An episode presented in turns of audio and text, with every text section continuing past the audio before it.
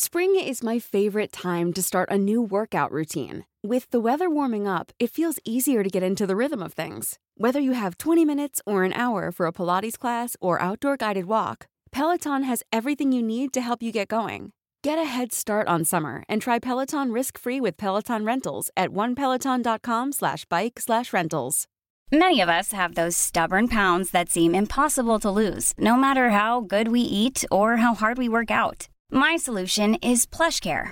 PlushCare is a leading telehealth provider with doctors who are there for you day and night to partner with you in your weight loss journey. They can prescribe FDA-approved weight loss medications like Wagovi and Zepbound for those who qualify.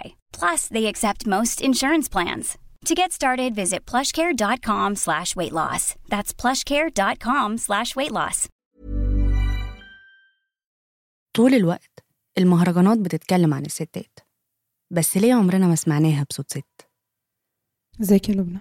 ازيك يا هبة؟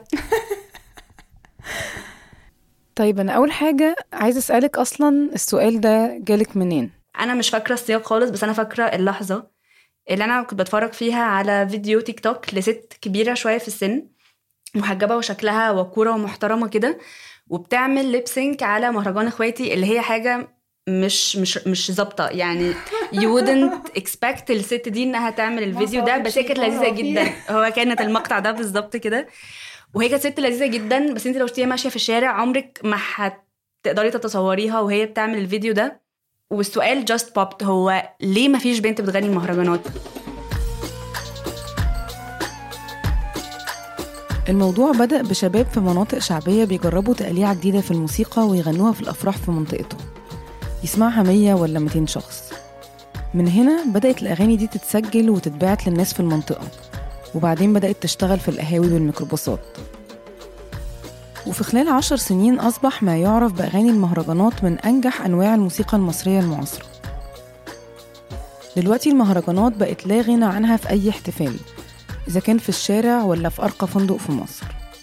وبقت أغاني إعلانات لأكبر الشركات ولما صناع فيلم يبقوا عايزين يوسعوا من جمهوره يحطوا فيه أغنية مهرجان المهرجان بقى بيتسمع كمان في الخليج وفي بلاد عربية تانية وبعض الأغاني حتى وصلت لشهرة عالمية غصب عن المعترضين في سكة صعود المهرجانات حوطتها أسئلة كتير هل ده فن شعبي؟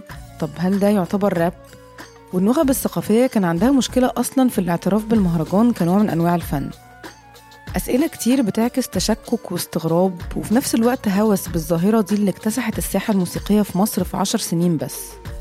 بس بعد لما وصل المهرجان للمكانة اللي هو فيها دلوقتي لبنى منيب منتجة حلقة النهاردة شغلها سؤال ما كانش مطروح حتى الآن. معاكم هبة عفيفي في أول حلقات برنامج مسافات.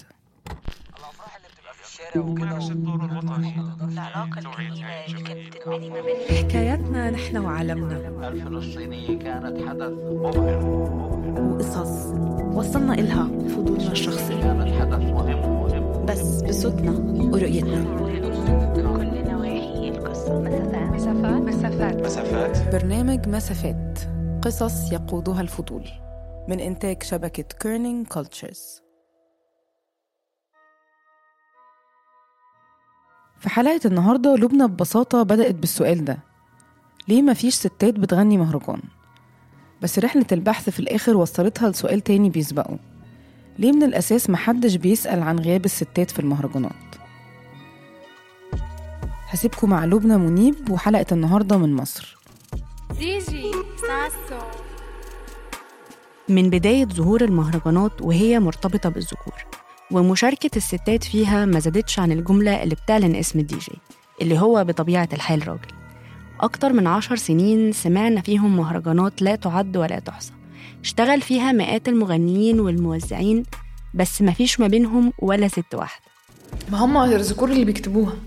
أما أكيد أو يعني أكيد مرتبطة بالذكور. يعني هل حد مثلا قبل كده جرب يكتب أغنية من وجهة نظر ست؟ يعني ما لا لازم ست تكتبها. يعني الرجالة بيكتبوا لنفسهم بيك- بيتكلموا على مشاكلهم وهم أصلا يعني عندهم حاجات محدودة عموما مشاكلهم محدودة لو اتحلت بيبقوا تمام. يعني لو اتعشى وتمام هيبقى قشطة يعني. حاسة والله الستات ممكن يفرفشوا الحتة دي. أصلا البنات ممكن يبقى في حاجات تانية شغلاهم. خناقات مختلفة. اللي أنا أحب أسمعها. دي أمينة علام منتجة فنية بتشتغل في الإنتاج السينمائي والموسيقي ودرست الإنتاج الفني في إنجلترا. هنتعرف عليها أكتر خلال الحلقة. لما جه في بالي سؤال ليه مفيش بنات بتغني مهرجانات قلت ما يمكن فيه وأنا معرفش لكن إجابة السؤال ده كانت رحلة طويلة مش بس للبحث عن البنات في المهرجانات كمان عن سبب غيابهم وسبب التعامل مع ده على إنه شيء بديهي. أول خطوة في الرحلة دي طبعا كانت جوجل.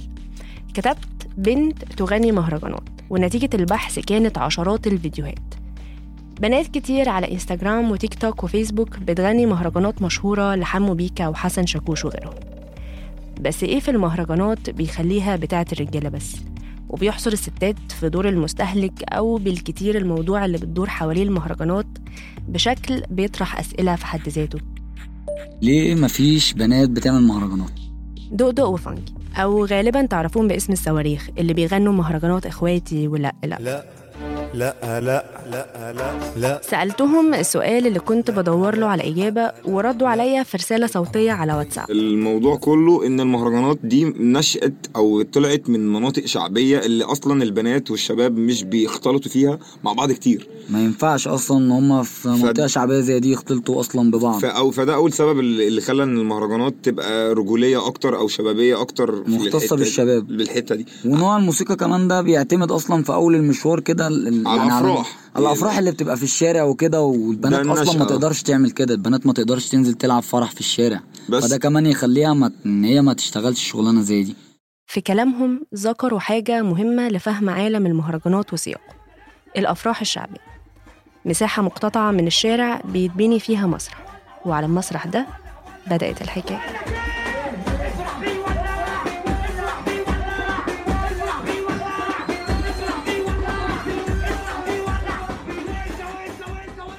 من زمان الموسيقى والرقص جزء أساسي من الفرح الشعبي في مصر.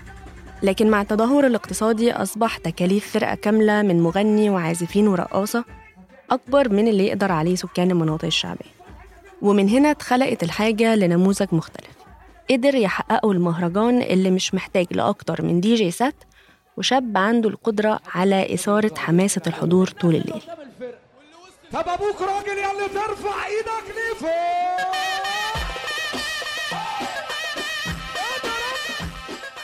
ودي كانت بداية المهرجانات في لحظة ما ما بين 2006 و2010 المهرجان كان بيتعمل مخصوص عشان فيه فرح وعشان كده بيكون شبه الحالة اللي بيعيشها صناعه كل ليلة في الحفلات وفي الأفراح وفي قعداتهم الخاصة. ومع الوقت ولأن المهرجانات ظهرت كموسيقى متسجلة بدأت تنتشر بره الأفراح. كانت كمان بتشتغل في المواصلات وفي المحلات وفي القهاوي وعلى الناحية التانية بتهاجمها الطبقة المتوسطة والفنانين والمثقفين وكانوا بيرفضوا حتى تصنيفها كأغاني. أما صناع المهرجانات الأوائل فهم مواليد تمانينات القرن العشرين. أبناء التطور التكنولوجي والتدهور الاقتصادي وسكان المناطق الفقيرة والمهمشة. وفي شرق القاهرة في مدينة السلام وفي المطرية وعين شمس وسط صخب الحياة والمعاناة اليومية خرجت أول مهرجانات للنور. السلام عليكم هي دي قهوة الزلزال؟ طب أنا بدور على مكتب فيجو تعرفوا هو فين؟ عايزه فيجو ولا سادات؟ أنا عايزة سادات هو قال لي أسأل على مكتب فيجو سادات عايزة سادات؟ عايزة سادات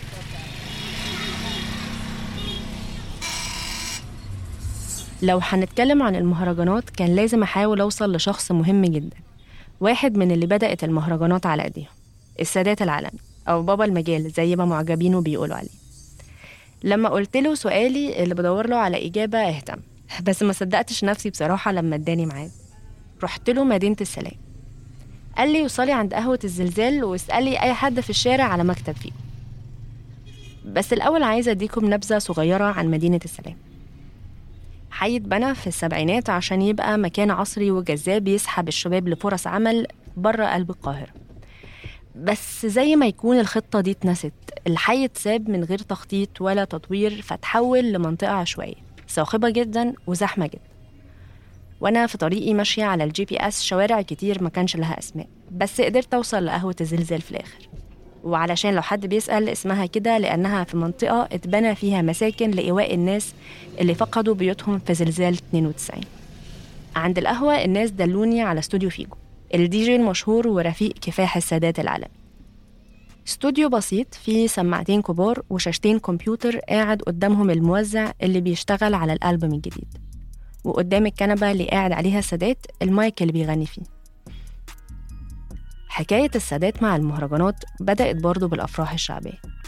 قال لي إنه بيحب الرقص من وهو صغير ولما كان يتعزم على فرح كان يفضل يرقص من أول الفرح لآخره. وكان دايما بيكسب في منافسات الرقص لحد ما بقى بيطلب بالاسم وهنا اتعرف على أحمد فيجو وعمرو حاحة وعلاء فيفتي. ودي أسماء أي حد في مصر بيسمع مهرجانات يعرفهم ويعرف أغانيهم. وقتها كانوا لسه بيبدأوا يسجلوا المهرجانات اللي إحنا بقينا عارفينها. السادات كان عنده 20 سنة. سألته إزاي بدأت حكايته مع المهرجانات وإذا كان عمره قابل بنت عايزة تغني. فيجو. فيجو كان بيعمل إيه أصلا وقتها؟ وتعرفت فيجو عليه كان إزاي؟ عامل مهرجان وكان عامل كان يعني هو اللي عامل مهرجان هو وكان و50 بس وأنا ساكن في الشارع اللي قبليه. كنت برقص من زمان بقى. قوي. وأنا صاحب أخوه سعيد. فيجو جنبين. اتعرفنا على بعض بقى. وغنيت كنت اول بغني راب مش عارف إيه. وكنت بخلص الجيش وكده. هوب راح رافعين فيديو. الفيديو ده غير حياة السادات وأصحابه وساهم في تغيير شكل الموسيقى في مصر. ومع الوقت مهرجانات السادات حققت ملايين المشاهدات وحفلاته في مصر وبره مصر بتكون كاملة العدد والأهم إن المهرجانات اتحولت من موسيقى الأحياء الشعبية للمينستريم يعني بقت موسيقى بيسمعها الجمهور العام. بس السادات قال لي إنه طول السنين دي ما صادفش بنت مهتمة فعلا تعمل مهرجانات. الموضوع كده بيزداد صعوبة ويبدو إن العثور على بنت وسط آلاف المهرجانات مش هيكون حاجة سهلة. بس أنا كنت عايزة أعرف البنات هما اللي مش مهتمين أو مش بيحاولوا يغنوا مهرجانات ولا الوسط هو اللي مش مرحب بيهم؟ خلونا نرجع لأمينة علام المنتجة الفنية. أمينة دخلت عالم المهرجانات لأنها كانت عايزة تنتج فيديو كليب لمهرجان كمشروع تخرجها. ولما نجحت تقنع اتنين من مغنيين المهرجانات يشتغلوا معاها بقت واحدة من ستات قليلين جدا في المجال ده. سألتها عن تجربتها معاهم.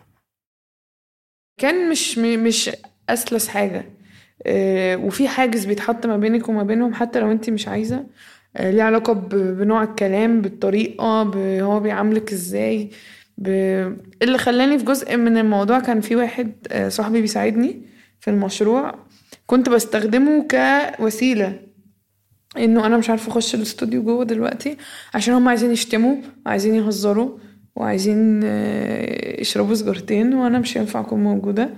فكان هو بيعمل كده. آه، مثلا نخلص تسجيل وهم بقى عايزين يقعدوا بقى قعدة حلوة. فأنا ما ينفعش أقعد القعدة دي. لازم هو اللي يروح. وفي حاجة كمان إن الصعبة بالنسبة لي كانت اللي هي حاجة ليها علاقة بالإحترام. اللي هو أكن أنا لو قعدت معاهم القعدات دي فأكن هما مش بيحترموني أو اكننا بنكسر كده حاجز بالنسبة لهم مش تمام. يعني لأ انت إحنا انت زي أختنا يعني ما ينفعش كده. لا يعني هو هو مش حاجة مقصودة يعني قصدي هو حاجة كده آه، زي يعني زي زي مصر يعني قصدي حاجة ليها علاقة بإنه الناس متربية إزاي وبتبص للناس إزاي ويتعاملوا معاهم بأنهي طريقة مش خالص إن هو مقرر إنه لا الصناعة دي مش هيخشها بنات. لا بس هو مفيش مساحة لأنه هي اتخلقت إن هما الشباب بيقعدوا على القهوة يتكلموا تجيلهم فكرة فيروحوا يشربوا سيجارتين اللي هو أصلا مش هيعزموا عليها بنت أبدا ولا أصلا في بنت المفروض في الوقت ده تبقى قاعدة معاهم. وبيناموا طول النهار وبيصحوا يشتغلوا بالليل. يعني أصلا دي كانت حاجة برضو من الحاجات إنه هما يعني طب إحنا عايزين نشتغل الساعة 2 الصبح هتيجي يعني؟ ده كان الموضوع طب طب نحجز استوديو في المهندسين عشان أمينة بدل ما نروح دار السلام أو بدل ما نروح الزاوية أو بدل مش هينفع تيجي عندنا.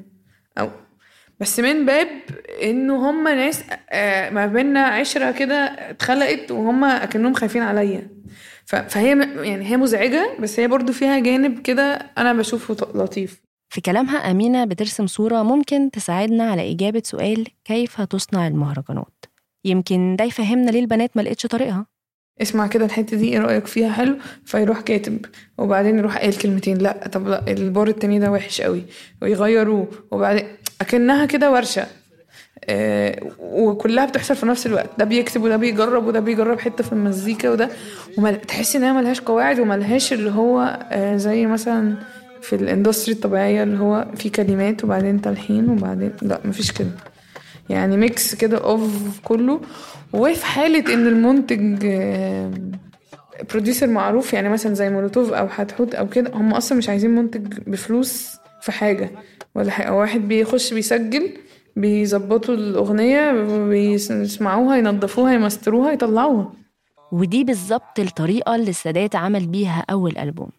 أول ألبوم ده اتعمل أصلا في بيتنا. اللي هو خد يالا وفيسبوك اللي هم كانت في الحج الله يرحمه. وجمعت أنا عمرو حاحه وفيجو وعملنا الالبوم ده أنا وفيجو وغاندي وعمرو حاحه لما والدته سافرت الحج والبيت كان فاضي اتجمعوا في أوضته قدام كمبيوتر قديم. ومعاهم المايك بتاع الفيديو تشات ده فاكرينه؟ سجلوا الألبوم ورفعوه على الإنترنت. الأغنية دي عملتها في خمس دقايق يعني في ساعتها. دي عملتها في رجل. واحد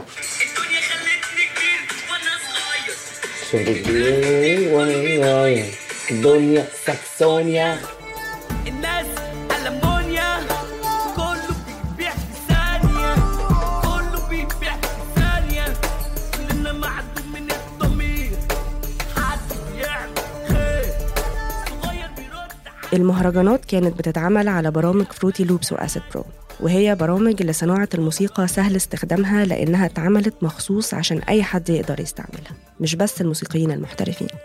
وزي أي software البرامج دي مش صعب قرصنتها وتحميلها من غير فلوس. وبكده قدر السادات وأصحابه يسجلوا مزيكتهم وينشروها على الإنترنت ويسمعها ملايين. والنهاردة الإنترنت مليان فيديوهات بتعلم صناعة المهرجانات من أول برامج التوزيع الموسيقي وأساسيات الكتابة لحد النشر على الإنترنت. أعتقد دلوقتي نقدر نتخيل الصورة بشكل أوضح. مجموعة من الأصدقاء بيتجمعوا في طقس متكرر بيقعدوا مع بعض طول الليل يحكوا ويسمعوا مزيكا. واحد منهم بتجيله فكرة الكلام يتقال والمزيكا تتعمل وفي اللحظة دي بيبقى مهرجان. أو بالعكس تيجي الفكرة أو الجملة الموسيقية فالشباب يتجمعوا مخصوص عشان يحولوها لمهرجان. في الحالتين المهرجان نتيجة لطقس أصيل وحميم بيعيشه معظم الشباب في مصر في ظروف غير متاحة للستات أصلا خصوصا في المناطق الشعبية. وعشان كده مش صدفة إن كتير من نجوم المهرجانات بيغنوا في مجموعات أو فرق بس الكلام ده كان مفهوم في 2007 لما المهرجان كان لسه بيتشكل وكان جزء من حالة أكبر لكن دلوقتي بقى نوع موسيقى قائم بذاته وبيسمعه كل الناس ستات ورجالة وبيتأثروا بيه فليه الستات لسه مش موجودين؟ هل وسط المهرجانات غير مرحب بالنساء زي ما تقريبا فهمنا من كل اللي سمعناه؟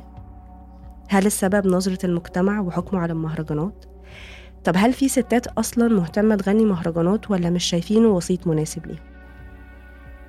قعدت أدور وقت كبير بس مع التدقيق لقيت من اللي اتشهروا على تيك توك بنات شاركوا في مهرجانات مع مغنيين معروفين. بيكا حمو بيكا. سمع لي فيديو وقال لي آه، عايزين نعمل أغنية مع بعض وكده. قلت له أكيد هو كان لسه في اسكندرية وقتها. فسافرت اسكندرية وعملت أول أغنية ليا أنا وهو اللي هي مين صفيلي. وسجلنا كمان يومها تراك كمان اللي هو بتاع صحابي دول أنا وبيكا وفيلو. وبعدها بقى كملت في المهرجانات. سلمى عادل عندها 20 سنة. انتقلت من بورسعيد للقاهرة علشان تدخل معهد الموسيقى العربية بعد خمس سنين من الغنى في دار الأوبرا. مهرجانات سلمى مع حمو بيكا حققت أكتر من 3 مليون مشاهدة على يوتيوب. خلاص بقى اللي هو قررت إن أنا عايزة أعمل حاجة بره الأوبرا بره قصور الثقافة فأنا عايزة أغني style تاني. اللي أنا ما بعرفش أغنيه في الأوبرا اللي هو الشعبي والحاجات ال- كده. فقعدت أغني بقى وأنا ماسكة الموبايل ولقيت إن الموضوع حلو والناس حباني في الشعبي أو حباني في ال... في ال style اللي هو فيه بهجة شوية ده. وكنت أنا لسه برضو في الأوبرا زي ما أنا وكده بس قررت إن أنا مش مش خلاص بقى. يعني أنا عايزة أكمل في المهرجانات وعايزة أكمل في الشعبي. ما كانش في نيتي مهرجانات كان نيتي شعبي. على كمل. اليوتيوب لما نزلتي الفيديو بتاعك وانتي بتغني مهرجان بنت الجيران كتبتي ال caption علشان الطرب مش جايب همه.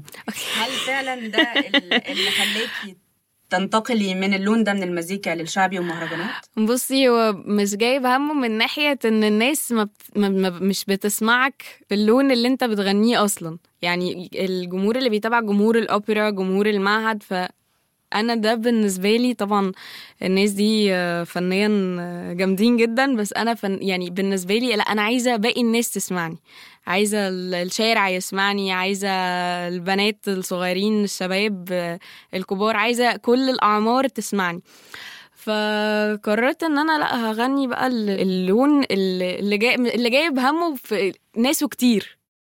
قلة الجمهور كان سبب إن سلمى تفكر تبطل تغني نهائيا أنا كنت آه، في فترة من الفترات قررت إن أنا كنت هبطل مزيكا وفعليا كنت بعمل فيديو كل خمس ست شهور مرة آه، وقررت إن أنا لأ خلاص بقى. فلما بدأت إن أنا أغني مهرجانات كانت دي بالنسبة لي اللي هو جت جت يعني فاهماني؟ اللي هو كنت بحاول عارفة انت اللي هو ب- ب- ب- بتشبث بآخر فرص إن أنا أرجع للمزيكا تاني ولما لقيت الموضوع حلو فطبعا فرحت جدا أكيد. وده ساعد سلمى إنها تدخل تجربة المهرجانات من غير مخاوف زي ما قلت لك الموضوع ما كانش يعني ليه أي عائد آه، سواء نفسي سواء آه، مادي آه، ما- جمهوري ما كانش فيه فاهماني؟ اللي هو أنت ب- بتحس إن أنت ما بتعملش حاجة. والناس بتسمع لون معين من الأغاني وانت في حتة تانية خالص. فيا تسمع يا تغني للناس محتاجة تسمعه وحابة تسمعه وحباك فيه يا خلاص. فأنا قررت اللي هو لا أنا على قد المعهد والأوبرا وتمام كده والحاجات اللي هي الدراسية. وخلاص أخلص الكلية وأشوف بقى الدنيا هتمشي إزاي. فلا لقيت بقى إن أنا بغني مهرجانات وحسيت إن أنا بقيت نفسيا أحسن فرجعت بقى للمزيكا والمهرجانات من غير خوف يعني. مع إن المهرجانات ما كانتش الموسيقى المفضلة ليها قبل كده.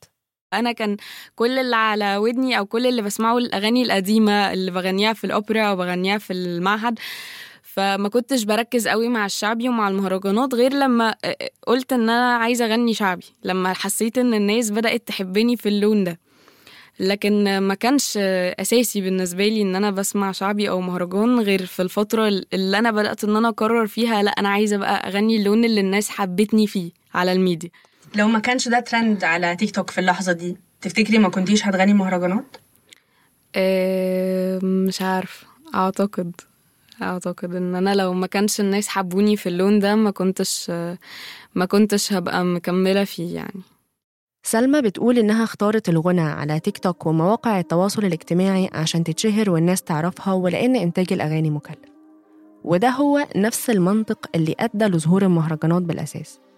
الشباب اخترعها كبديل لعالم الإنتاج الموسيقي اللي كان بعيد تماما عنهم وتكاليفه عالية وزمان قبل تيك توك وقبل انتشار فيسبوك ويوتيوب المهرجانات كانت بتتسجل على سي دي وبسهولة يتعمل منه آلاف النسخ.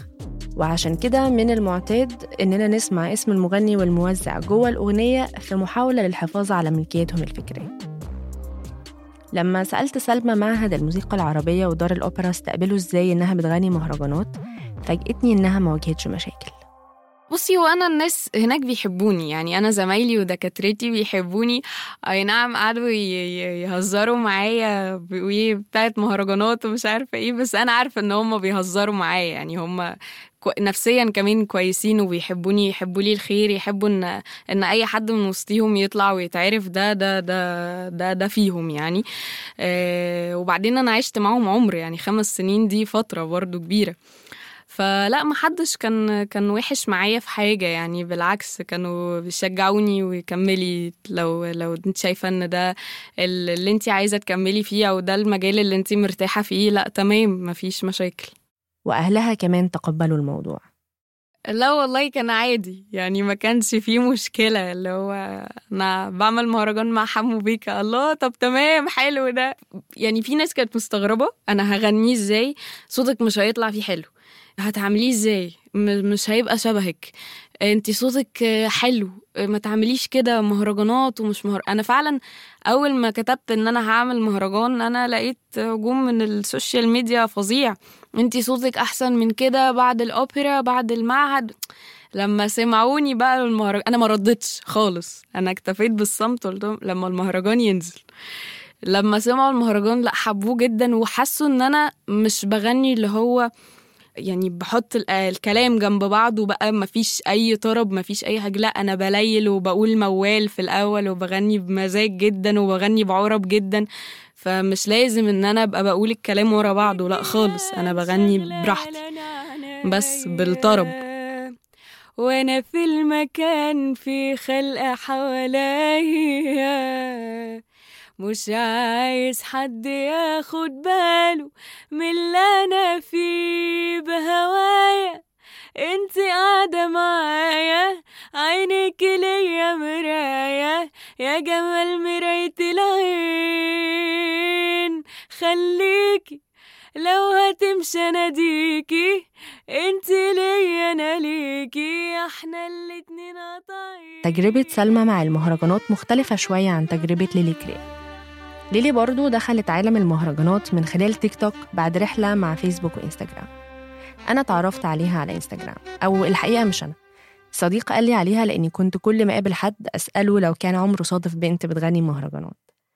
بعت لليلي مسج على إنستجرام شرحت لها أنا بعمل إيه وهي اتحمست للمشاركة في النقاش. بصي أنا عموما طول حياتي بسمع انجلش بصراحة بس آه، هي الفكرة كلها إن أنا لقيت إن أنا لو عايزة أبقى مغنية لازم أبقى بغني بالصوت اللي معظم الشعب متعود عليه. يعني عشان على الأقل حتى الودن تبقى متعودة فتبقى مهتمة إنها تكمل تسمع مثلا الفيديو اللي أنا منزلاه. فلما كنت في الأول بغني على الفيسبوك بعدين غيرت للتيك توك. لما غنيت هناك ابتدى الموضوع إنه الناس كلها حرفيا اللي موجودة على التيك توك كانت بس الناس اللي بيسمعوا مهرجانات وال trends كانت trends مهرجانات. فيديوهات ليلي على تيك توك عملت مشاهدات عالية لفتت انتباه شركة إنتاج عرضت عليها المشاركة في سبع مهرجانات. ليلي خريجة الثانوية البريطانية. دخلت بعدها كلية الطب في جامعة عين شمس في القاهرة. وفي سنة تالتة قررت تسيب الطب وتبقى مغنية. وفي اللحظة دي بس بدأت علاقتها بالمهرجانات. لحد قرار إن أنا أسيب الكلية أنا بجد ما كانش ليا علاقة بال- بالعالم الخارجي أصلا تقريبا يعني. فخصوصا خصوصا الحاجات اللي بتحصل في مصر مثلا لا ما كانش ليا علاقة بالمهر ولا حتى كنت بحب أسمعها خالص بصراحة يعني. ما زلت ما بسمعش مهرجانات بصراحة يعني قليل إن أنا أسمع مهرجانات وكده. فاجئني إن ليلي أخدت مجازفة غنى المهرجانات بس علشان هي أقصر طريق لقلب المستمع المصري. بس رغم نجاحها لدرجة إن شركة إنتاج كلمتها عشان تنتج لها ألبوم علاقة ليلي بالمهرجانات فضلت مش قد كده. أنا مضيت مع شركة على سبع أغاني إن أنا هبيع صوتي ليها وماليش دعوة بال tracks خالص. ما يعني آه، السبع أغاني دول يخلصوا خلاص وأنا ولا حتى هيبقوا في ال channel عندي يعني مقابل إن أنا إيه بايع إن أنا أغني في ال tracks دي. بس واول track اللي هو حرب وحوش غنيته لا أنا أنا ما كانش ليا دعوة بحاجة. أنا اتقال لي آه، ليلي تعالي في الاستوديو الفلاني الساعة كذا هتسجل كذا وهنخلص كذا وبس كده. إنما أي detail تاني أنا ماليش دعوة بيه ولا حتى ال- الكلمات يعني. ماليش دعوة ولا حتى اللحن. أنا ببقى رايحة فعلا غني ده باللحن ده وفي النص الاستوديو بن بنبتدي بقى نشتغل على ده. مشكلة ليلي مع المهرجانات لها علاقة بطريقة الشغل اللي حكيتها لنا أمينة علام والأدوات المستخدمة فيها. اللي كان بيضايقني إن أنا مثلا لو متضايقة من إن ال auto-tune مثلا كتير بح- بحس إن أنا بسمع صوتي بجزع. اللي هو يا جماعة هو ده أنا بجد؟ طب شكرا. طب يعني لو كنت غنيت بشكل وحش قولوا لي هغني تاني. بس إيه كمية ال auto-tune دي؟ يعني أنا أنا بجد أنا بسمع نفسي ببقى مش عارفة مين دي. أو مين ده؟ أو إيه ده؟ ما يعني هو الموضوع بيدخل مراحل صعبة صراحة ال auto-tune أو تصحيح الصوت أو ال pitch correction موجود في معظم المهرجانات. ولا يزال مثير جدا للجدل لأنه بيغير في صوت المغني وبيديه تأثير إلكتروني واضح وبيصحح أي أخطاء في الغنى. وهي دي بالظبط مشكلة منتقدي المهرجانات لأنهم شايفين في إهانة للغنى كحرفة ومهارة لها أصولها. بس الفكرة إن الأوتو تيون ما بقاش بيستخدم في المهرجانات بس لتصحيح الأخطاء لكنه أصبح لغة فنية في ذاته ومساحة للتجريب والإبداع. ساعات كمان الأغنية بتتكتب وأنا هناك. يعني آه، الموضوع أنا عشان كده بقولك الموضوع كان مختلف بالنسبة لي. أنا اللي أنا أعرفه إن إحنا بنكتب الأغنية وبيكون في فكرة وبنك... يعني لأ خالص. يا جماعة إحنا عايزين آه، حوالين النقطة دي فيلا. وبعدين إيه نشوف هن إزاي هنوصل لحوالين النقطة دي. بس مش اللي هو مثلا أنا محضرة وعندي تراك وعندي الكلمات وفكرت في اللحن مليون مرة قبل ما أجي الاستوديو لا لا خالص. ده حتى اللحن إحنا يعني مثلا هنقول حرب وحوش إحنا فكرنا في اللحن في الاستوديو قعدنا يعني أو هم قعدوا واحد اتنين تلاتة لحد ما توصلوا للحن إنما غير كده لأ. بعد الفاصل أزمة نقابة الموسيقيين مع موسيقى المهرجانات. رجعنا تاني. يمكن الخناقة اللي حاصلة بين نقابة الموسيقيين ومغنيين المهرجانات في السنين الأخيرة يكون فيها جزء من إجابة سؤالنا؟ هنكمل مع لبنى. لفت نظري إن سلمى وليلي بدأوا يغنوا مهرجانات في الوقت اللي كانت بتمر فيه بأزمة عنيفة مع نقابة الموسيقيين. الحقيقة إن الأزمة في وقتها كانت مجرد وصول الأحداث الدرامية لذروتها لكن الصراع ما بين المهرجانات من ناحية واللي شايفين إنها تهديد لقيم المجتمع من ناحية تانية قائم من زمان. في فبراير 2020 حسن شاكوش وعمر كمال غنوا بنت الجيران في حفلة كبيرة نقلها التلفزيون وبسبب الجملة بتاعة أشرب خمور وحشيش Hey, I'm Ryan Reynolds. At Mint Mobile, we like to do the opposite of what Big Wireless does. They charge you a lot, we charge you a little. So naturally, when they announced they'd be raising their prices due to inflation, we decided to deflate our prices due to not hating you. That's right. We're cutting the price of Mint Unlimited from $30 a month to just $15 a month. Give it a try at mintmobile.com slash switch. $45 upfront for three months plus taxes and fees. Promo for new customers for limited time. Unlimited more than 40 gigabytes per month. Slows. Full terms at mintmobile.com. Spring is my favorite time to start a new workout routine. With the weather warming up, it feels easier to get into the rhythm of things. Whether you have 20 minutes or an hour for a Pilates class or outdoor guided walk, Peloton has everything you need to help you get going. Get a head start on summer and try Peloton risk-free with Peloton Rentals at onepeloton.com slash bike slash rentals. نقيب الموسيقيين هاني شاكر قرر منع كل مغنيين المهرجانات من الغنى تماما وده تزامن مع أزمة ممتدة بين النقابة وحمو بيكا على مجمل أعماله مشكلة حسن شاكوش وعمر كمال وقتها ما انتهتش غير باعتذار منهم لهاني شاكر وللشعب المصري. ورغم كده الأزمة اتكررت لأسباب مختلفة وأدت لمنعهم ومنع كتير من مغنيين المهرجانات أكتر من مرة. في اعتذارهم اللي نشروه على إنستجرام في مايو 2020 حسن شاكوش قال جملة استوقفتني. ده الكلام ده طالع من من من الشعب المصري كله. آه، ومن ومن الناس المسؤولة في البلد إن حسن آه، وعمر ودوا المهرجان في حتة كويسة. إن إحنا خلينا الشعب المصري كله بيسمع حاجة كويسة فيها لحن فيها غنى. آه، أختي وأختك تسمعها. أختي وأختك تسمعها؟ واضح كده إن مغنيين المهرجانات شخصيا شايفين إن المهرجانات غير صالحة للاستهلاك النسائي. في الحقيقة كلمات المهرجانات طول عمرها مسار للنقد. من أول اتهامات بالسوقية أو استخدام ألفاظ نبية أو مباشرة أكتر من اللازم لحد الذكورية والاتهام بتحقير المرأة أو الدعوة للعنف. يمكن من أكتر الأمثلة وضوحا واحدة من أغاني حمو بيكا اللي بيقول فيها الأنثى قدامي حشرة. صورة المرأة تحديدا في المهرجانات كانت دايما محل جدل. ومن بداية ظهورها وإحنا بنسمع شكوى من دلع البنات أو حكايات عن البنت اللي سابت حبيبها علشان واحد أغنى أو البنت المهتمة بإغواء أكبر عدد ممكن من الرجالة. ولما نحط مهرجان الجنس الناعم اللي بيقول من شاب لشاب بتتنطط عارفة طريقها وبتخطط جنب مهرجان فكك اللي بيقول أنا كده وهتحبيني على كده. علاقاتي متعددة مش فضيلك اوعي تاخدي على كده. ممكن توضح لنا القواعد اللي بتحكم مش بس صناعة المهرجانات. لكن علاقات القوى في المجتمع اللي بتعكسها المهرجانات زيها زي كل الفنون. المهرجانات طبعا ذكورية بس هي ذكورية زي ما أي حاجة تانية ذكورية. حياة زي ما تامر حسني ذكوري. الفرق بس إنه مفيش مواراه في الكلام. إحنا ذكوريين فبنقول الذكورية بتاعتنا سلمى الطرزي نسوية ومخرجة فيلم اللي يحب ربنا يرفع إيده لفوق اللي رصد انتشار المهرجانات في بدايتها. سلمى شايفة إن المهرجانات موسيقى ذكورية زيها زي صناعة الموسيقى بشكل عام في مصر. اللي بيلعب الرجالة فيها كل الأدوار من أول كتابة الكلمات والألحان والتوزيع وحتى العزف وهندسة الصوت. ويقتصر دور الستات فيها على الغنى بشكل معين في الأغلب علشان يقبلوا الوسط الفني والمجتمع. كله كده بس الأفلام وكل حاجة. يعني هي مادة التسلية. مش لازم ناخدها في حياتنا قاعدة. يعني مش لازم نبني حياتنا عليها. السادات كمان اتفق معاها بس هو شايف إن المهرجانات والفن عموما بتعكس المجتمع اللي هو ذكوري أصلا. لا دي حقيقة دي حقيقة. بالظبط. يعني في حاجات لازم نواجهها عشان نقدر نحلها. الفرق بين المهرجانات وأنواع الموسيقى التانية في رأي سلمى الطرزي إن المهرجانات بتعبر عن ذكوريتها بشكل أوضح وأكتر مباشرة لأنها بتستخدم لغة مباشرة في العموم. سلمى شايفة إن أغنية بنت الجيران مثلا حتى التعبير فيها عن الحب بيتم بشكل ذكوري عنيف زي لما بيقول بهوايا أنت قاعدة معايا أو مش هتبقي لغيري أيوة أنا غيري مفيش أنا مش عارفة هي طب هي مش هتبقى لغيري ده معناه إيه؟ يعني هيمنع انها تبقى لغيره إزاي؟ يعني هو ده سؤالي. في فبراير 2020 أغنية بنت الجيران كانت رقم اتنين في قائمة الأعلى استماعا على SoundCloud. ولحد النهاردة عملت أكتر من نص مليار مشاهدة على يوتيوب. بس كلام سلمى فكرني بأغنية مغني البوب الشهير رامي صبري اللي بتقول لما الراجل يتكلم الست ما تعنتش معاه. رامي من أشد منتقدي المهرجانات وأعلن كذا مرة رفضه للكلام الوارد فيها والنوع المزيكا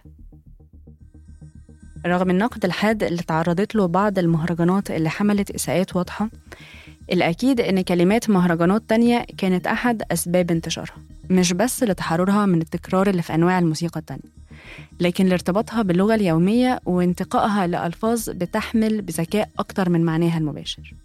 وحتى المهرجانات الهزلية أو اللي ما بتقولش كلام جد أو اللي اتعملت عشان بس الموسيقى والرقص بتحمل كلماتها كتير من الفكاهة الذكية والفصاحة.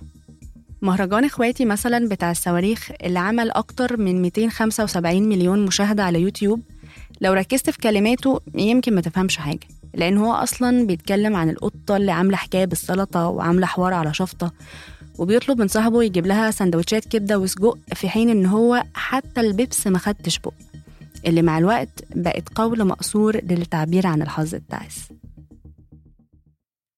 بعد حوالي سنة سلمى عادل أنتجت لنفسها أول مهرجان بتغنيه لوحدها واسمه أنا مجنون. أنا ترند المجال. ظهرت كله يختفي.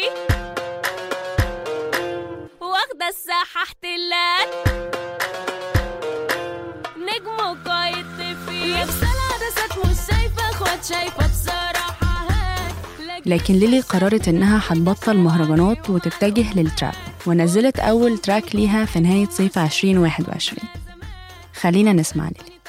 كان في آراء بوزيتيف كتير يعني كانت في ناس كتير عجبها بس كان في ناس تانية يعني خصوصا الناس القريبة مني أنت ليه بتعملي في نفسك كده؟ وأنت بتسيئي لصوتك وبتسيئي لنفسك وبتسيئي لحياتك.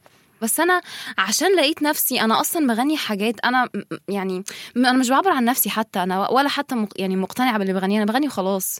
فحسيت إن الموضوع لأ مبتذل ومش ما حبيتش إن أنا أبتدي مسيرتي بالشكل ده لأن لقيت إن أنا اتحطيت في حتة الناس كلها بقت فاكرة بقى اللي هو بقى تقريبا إن أنا بلطجية بقى وبروح بقى أغني مهرجانات بقى ويلا يا جماعة.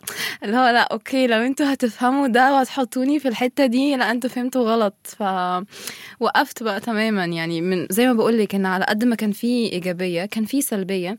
والسلبية بصراحة آه، وترتني جدا لدرجة إن أنا قعدت فترة يعني قطعت تماما وبعد كده فترة بعديها حسيت إنه لأ خلاص مش حابة ده. هخلص الأغاني اللي أنا بايعاها ومع السلامة. التراب اللي بتفضله ليلي هو مرحلة ما بعد المهرجان. ويمكن من أكتر الحاجات المميزة فيه الحضور القوي لآلة الدرامز الإلكترونية اللي اسمها 808 ودي آلة ظهرت في الثمانينات وما لقتش وقتها رواج كبير لحد ما أعاد اكتشافها نجوم الهيب هوب في التسعينات والتراب من بعده وبدأوا يستخدموها بشكل جديد. ودلوقتي صوت آلة ال 808 اللي ممكن تلاقيه على الإنترنت بسهولة جزء أساسي في موسيقى التراب وفي المهرجانات كمان. بيتلعب عليها إيقاع المقسوم الشرقي مع أنغام غربي على كلام عربي. والتراب بيعتمد أكتر على الكلمات اللي بيكون فيها كتير من التأمل في العالم وأحوال الناس أو حياة الفنان نفسه. أو اللي اختصروا نجم التراب مروان بابلو في واحدة من أغانيه بجملة أنا مش رابر أنا بيكاسو بس في حاجة تانية مهمة إن ال trap متسامح أكتر بكتير مع الأصوات النسائية زي بيري وفلوكا اللي محققين أرقام استماع معقولة جدا على Spotify طب هو إيه الأهم؟ الموسيقى نفسها ولا إن اللي بيقدمها ست أو راجل؟ ده كان جواب سلمى عادل بصي أنا غنيت اللون ده يعني أنا غنيت عن الصحاب واغنيه كرهت الناس دي كان عن الصحاب واغنيه مين صفيلي كانت عن الصحاب برضو فاللي هو فهماني الموضوع مش مش مش حكر على على الرجالة بس لأ هو عادي أنت بتغني الحاجة وهي بتليق عليك أو ما بتليقش عليك وهي الحمد لله كانت لايقة عليا فكملت فيها يعني فهماني؟ وده رأي أمين. أنا شايفة لو حد شاطر بيعمل حاجة لطيفة ه- ه- هيتسمع مهما كان. بس يكون التراك مستاهل. ما نبقاش بقى بنلعب على إن أنا بنت ومفيش بنات وكده والمزيكا وحشة أو التراك وحش أو الكلام وحش. أو أو نبقى بنلعب على الفكرة دي إن هي بنت.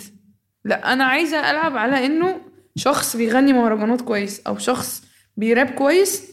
وبالصدفة هي بنت. أنت الواحد بيبقى عايز حاجة تحركه. يعني علشان يبقى متحمس لحاجة هيكون بيعملها في- الآخر كده عشان هو متحمس لها مش عشان هو مشروع استثماري يعني. بس إيه بنقول إيه؟ مفيش حاجة بنقولها خالص مفيش أي عكس كل الحاجات مفيش شخصية. بنحاول نبقى شبه الرجالة بنغني بنفس الطريقة بن- مفيش موضوع. آه، حتى المزيكا مش حلوة. آه، فطب إيه يعني؟ إيه إيه الهدف؟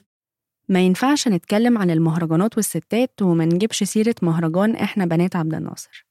عملته طالبات في مدرسة جمال عبد الناصر الثانوية في اسكندرية سنة 2010 نظريا الأغنية فيها كل سمات المهرجان من أول الموسيقى الإلكترونية المستمرة في لوب والإيقاع المقسوم والكلام النابع من حياتهم اليومية وبيحكي واقعهم وعلاقتهم بالمدرسة وعلاقتهم ببعض. المجموعة دي ما نشرتش أي مهرجانات تانية ولا ظهرت بعدها تجارب مشابهة مع إن المهرجان ده اتشهر جدا وقتها.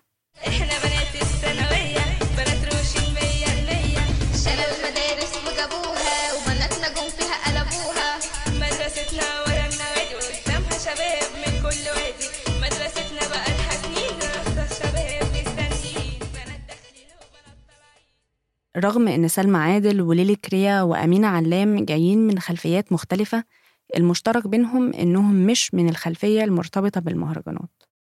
طيب دلوقتي إحنا هنأجر استوديو في المهندسين عشان أمينة. عشان مم. أمينة مش هتجينا دار السلام. مم. طب هو ليه مفيش بنت من دار السلام بتغني معاهم أو جربت تغني؟ ما هو آه بالظبط. فين بقى المساحة دي أصلا للبنات عموما؟ يعني أنا ده بالنسبة لي أصلا موضوع. يعني أنت في الشارع ما فيش مساحة. يعني قصدي البنات في المناطق ما بينزلوش. يعني إيه اللي هيخلي البنت دي أصلا تنزل تروح لهم الاستوديو يعني هتجيلها الفكرة دي منين؟ مش هيقولوا لأخوها مثلا؟ مش هيقولوا لأبوها مثلا؟ مش يعني آخرهم بقى يعني يبقوا جامدين قوي لو هم عملوا استوديو يعني بس مش ويلكمنج الموضوع ما فيهوش أي أي مساحة كده. يعني أنا فاكرة أنا أنا كنت كمان في وقت كنت بمانج مولوتوف بعد فترة. آه كنا بندور على بنات بتغني. كان نفسه يشتغل مع بنت. يعني كان ف- لقينا صعوبه لأنه وفي مشكلة إنه حتى لو في بنات أنا في وجهة نظري يعني مش كويسين قوي يعني. مش جامدين ومش بيتكلموا في الحاجات اللي شبهنا. يعني أنت مش بتعبر يعني هو الشاب بيعبر عن مشاكله وعن مشاكل سنه بشكل تلقائي جدا وواخد راحته كده. إحنا ما لا ما فيش أنا مفيش بنت لحد دلوقتي سمعتها أو تعرضت ليها حسيت ان اوف يلا بينا. أنا نفسي أنا يا لهوي أنا بجد بكرة هشتغل معاها. ويمكن كونهم مش من الخلفية المرتبطة بالمهرجانات هو اللي خلى سلمى وليلي يقدروا يعدوا من التجربة دي بأقل الخسائر. الاتنين قالوا لي إن محدش وقف في طريق تجربته ومع ذلك ليلي شايفة إن في أسباب لغياب البنات عن المهرجانات. والله السبب إن مفيش بنات يمكن علشان يعني بالنسبة لي على الأقل ابتدى الموضوع يدخل في في حتة إن بيبقى دايما في حكم عليا من قبل ما أي حد يعرفني اللي هو آه البنت دي مسترجلة البنت دي بلطجية. بس أنا خدت بالي إن الموضوع ليه علاقة بالطبقية جدا بصراحة. يعني آه، هقولك إنه الناس اللي كانت بتقولي التعليق ده ناس هي مؤمنة إنها من طبقة أعلى فانت ليلي إيه اللي بتعمليه في نفسك ده؟ انت يعني انت واحدة مثلا بتغني انجلش وتغني وبتغني طب ليه بقى في الآخر تغني مهرجانات؟ أنا بس بالنسبة لي أنا ما بكسفش إن أنا أقول لا أنا غنيت مهرجانات وعادي وتمام وكل حاجة. لقيت نفسي آه في النص مش مش أنا ما حسيتش نفسي بس ده ما يقللش من المهرجانات ما يقللش من حقهم إن هم يعبروا عن نفسهم كفن عموما. وحتى لو هو فن شعبي تمام هو أصلا اغاني اسمها اغاني شعبي يعني ما صباح الفل. في أي دولة في العالم في أغاني شعبي. لما بدأت أشتغل على الحلقة كنت عايزة أعرف وجهة النظر من جوه عالم المهرجانات. مين السبب إن الأمر الواقع هو إن المهرجانات بتاعت الرجالة بس؟ لكن اللي اكتشفته إن المهرجانات في حاجة معينة بتميزها. إنها مرتبطة جدا بالحكايات الشخصية لصناعها أو إنها سرد ذاتي لتجربتهم وحياتهم وحتى صراعهم من أجل المهرجان وعشان كده يمكن وجود البنات في المهرجانات متوقف على المرور من الطريق ده وخوض الصراعات دي والبقاء بالرغم منها. السادات عنده رأي في الموضوع ده إن البنت اللي هتغني مهرجان لازم تبقى حابة المزيكا دي بصدق وشايفة فيها الوسيط اللي تقدر تعبر بيه عن نفسها. بس الواحد إن يبقى حد يبقى عايز يغني بجد هو مقتنع إن هو عايز يغني مش عايز يغني وخلاص صايط ويمكن هتلبس في وشه. وقال إن الجمهور هو الحكم الوحيد اللي ممكن يقبل أو ما يقبلش أصوات الستات في المهرجانات. المهرجان قدم ثقافة جديدة خلى الناس تتفتح على النت.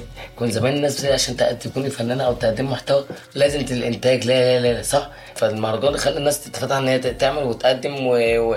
والجمهور هو اللي بيختار مين نجم ويختار يسمع مين صح؟ فأنا مش هقدر أحكم من بدايه أنا مش هقول لهم لا أنا مش, مش لو أقدر أحكم زمام السوق ما كنتش خليت حد يشتغل بقى مش بقى مش قصدي كده مش لأن عارف أنا الناس بتقول لي أنت مش انت. لا بالعكس لو أنا مش عندي رؤية إن ده شاطر اشتغل معاه حد بيقول لي ساعدني ساعدني؟ ولا بابا هو أنت فاكرني جبت لي بغني معاه ده من تحت البيت عندنا؟ لا أنا شفته وسمعته بقى.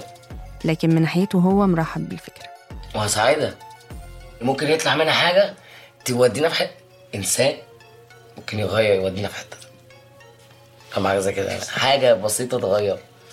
تخلي الناس تتشجع. التشجيع حاجة كويسة. مفيش أحسن من التشجيع. ده هتبقى خاطفه ليا على فكرة. لما أقدم واحدة تغني مهرجان حلو. ما الأغنية لما هتنجح هتبقى ليه؟ بس ما فاتوش يأكد إن البنت اللي هتعمل مهرجان حلو دي أكيد مش هتكون من مدينة السلام. هي مش من السلامه لو من السلامه مش هيخلوها تغني مهرجان. لكن من وجهة نظر دودو وفانكي بتوع فريق الصواريخ المهرجان مرتبط بطريقة صناعته وسياقه بس الموضوع دلوقتي اختلف.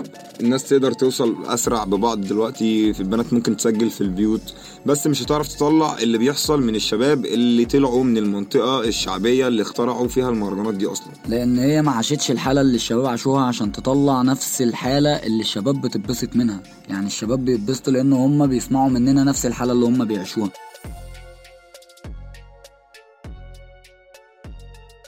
معاكوا هبة تاني. لحد هنا بتنتهي رحلة لبنى في البحث عن إجابة لسؤالها بعد لما خلصت قعدنا أنا وهي وفكرنا. هل وصلنا الإجابة؟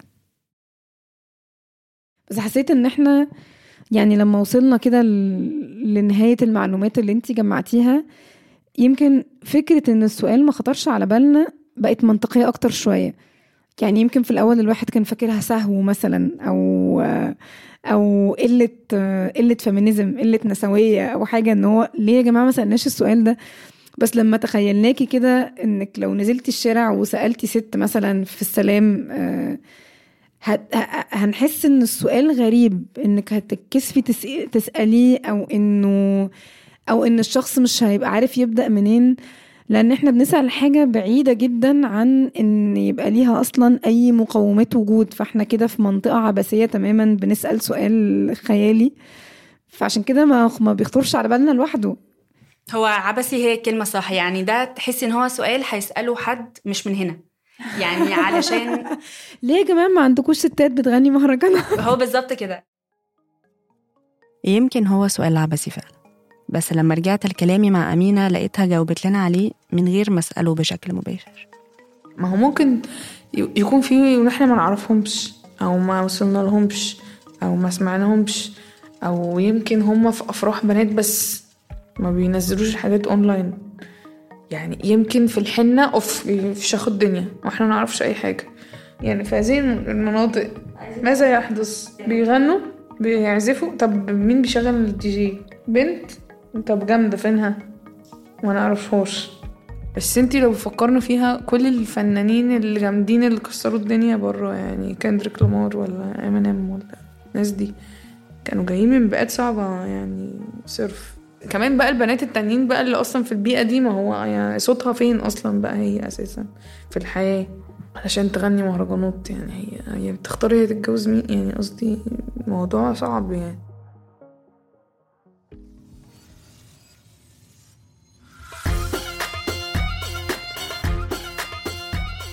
حلقة النهاردة من إنتاج لبنى منيب. تحرير شهد بني عودة وألمع عنتبلي تصميم صوتي محمد خريزات. تدقيق حقائق تمارا جبوري فريق التسويق بيلا إبراهيم وسمية أبو عبد الله. إذا عجبتكم الحلقة يا ريت تشاركوها مع أصحابكم خاصة اللي لسه ما اكتشفوش عالم البودكاست. وتعملوا اشتراك على قناة البرنامج على أي منصة بودكاست وتعملوا تقييم للحلقة دي. ده هيساعدنا كتير إن ناس أكتر تلاقينا. وإذا حابين تدعمونا عشان نقدر نستمر في إنتاج حلقات زي دي روحوا patreon.com slash kerningcultures وإذا حابين تشوفوا تفاصيل أكتر وصور من كواليس الحلقة روحوا على حسابات Kerning Cultures على مواقع التواصل الاجتماعي. برنامج مسافات من إنتاج شبكة Kerning Cultures. شكرا للاستماع وهنشوفكم في حلقة جديدة كل يوم جمعة.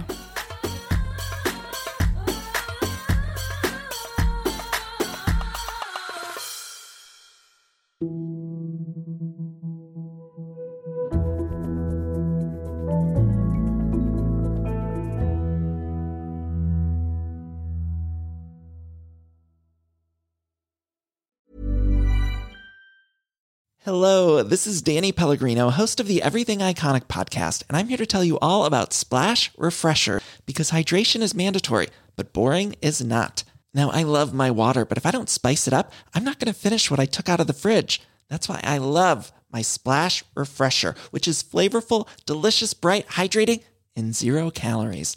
The wild berry flavor is my fave. No, wait, is the pineapple mango flavor my fave? You know what? All five craveable splash refresher flavors are my fave because they're so delicious. So get hydrated and enjoy it with Splash Refresher. ACAST powers the world's best podcasts. Here's a show that we recommend.